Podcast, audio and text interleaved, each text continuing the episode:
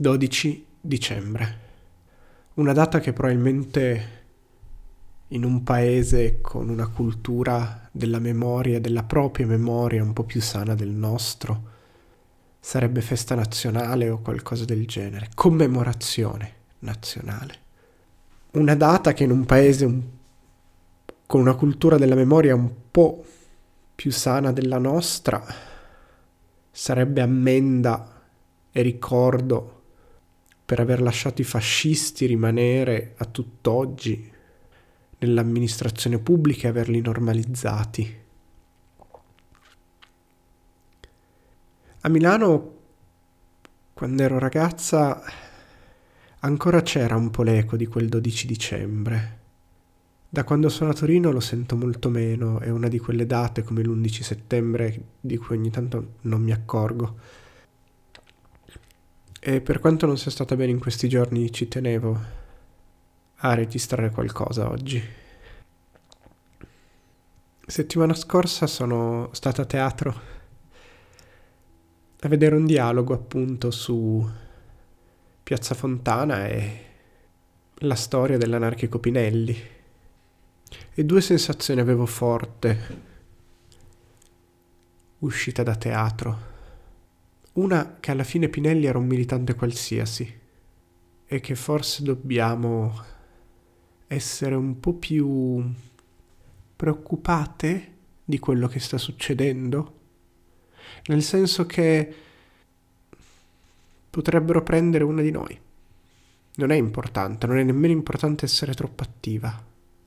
Nel momento in cui serve la punizione esemplare non si sa chi potrebbe essere a venire presa. Poi sicuramente ci sono tante compagne e tanti compagni molto più esposti, che sarebbero vittime forse più semplici, ma che genererebbero anche molta più reazione. Parentesi. La terza cosa che pensavo è come anche la violenza politica ha sempre avuto un'estetica. Le bombe senza avvisare in luoghi pieni di civili le ha sempre messe la destra. Movimenti terroristi a sinistra in Europa, in Europa, finché c'era una testa, finché teneva un'organizzazione, poi le code sono sempre difficili da gestire, le hanno evitate o avvisavano. Le autobombe dell'Ira hanno fatto, per quante molte di più, credo molte meno vittime delle bombe fasciste in Italia. E anche la violenza, appunto, è, è un gesto. Quando la violenza è un gesto politico, consapevole, il modo in cui eserciti la violenza diventa rilevante, molto rilevante. E quello fascista è tremendo, terribile. Colpire alla cieca quello che c'è, quello che arriva. Perché la visione politica che c'è dietro forse è quella, che alla fine l'individuo non è importante che importante questa massa per il bene della patria, l'orgoglio, l'onore.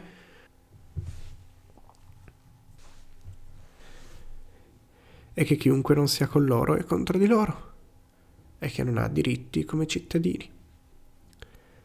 Chiusa parentesi. L'altra cosa che mi ha colpito molto, cioè che mi, ha, mi è rimasta, mi ha dato da pensare, che quelli erano anni di piombo in cui c'era una repressione violenta, ma c'era anche un dissenso violento. E per quel po' di storiografia che ho letto, e potrei sbagliarmi, cioè non mi sbaglio su quello che è il quadro mentale che ho di quel periodo, può non essere un quadro mentale realistico.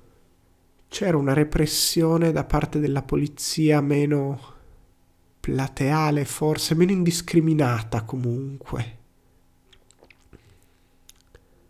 Oggi non so se servirebbe una strategia della tensione, nel senso che la società civile è totalmente addormentata, totalmente allineata col potere e gli spazi di dissenso sono stati lentamente erosi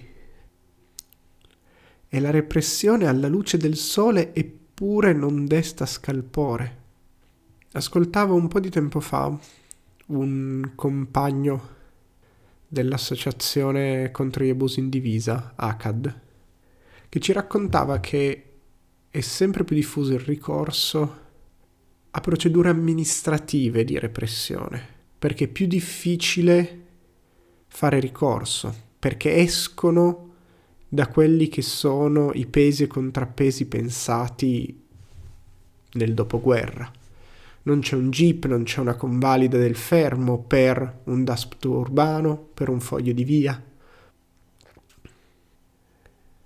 È una repressione molto molto molto presente ed è appunto una repressione che si fa a bassa intensità, con gli sgomberi dopo aver isolato dalle comunità, con qualche azione clamorosa ma neanche troppo.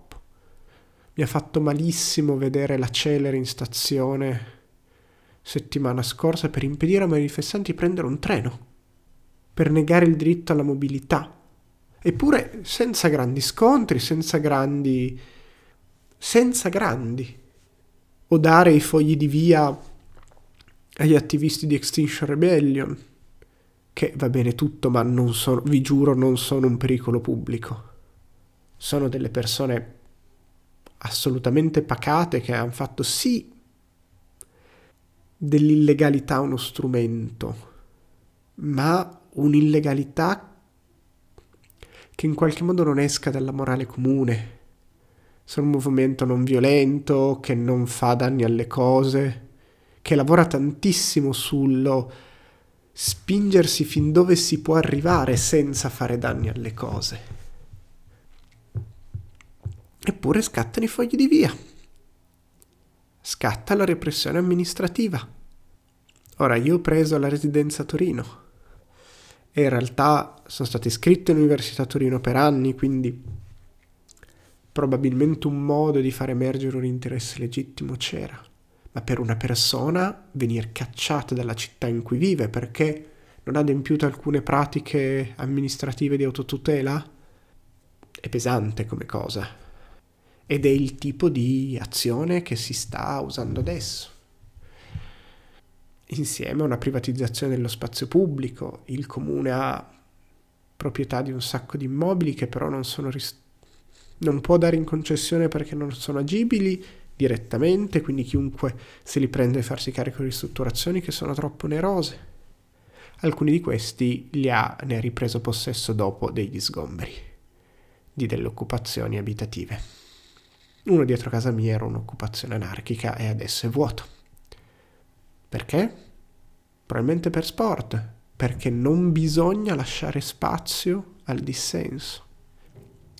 E l'immagine che mi veniva era che forse più che anni di piombo sono anni di plexiglass, in cui la repressione è talmente presente e normalizzata da essere diventata invisibile.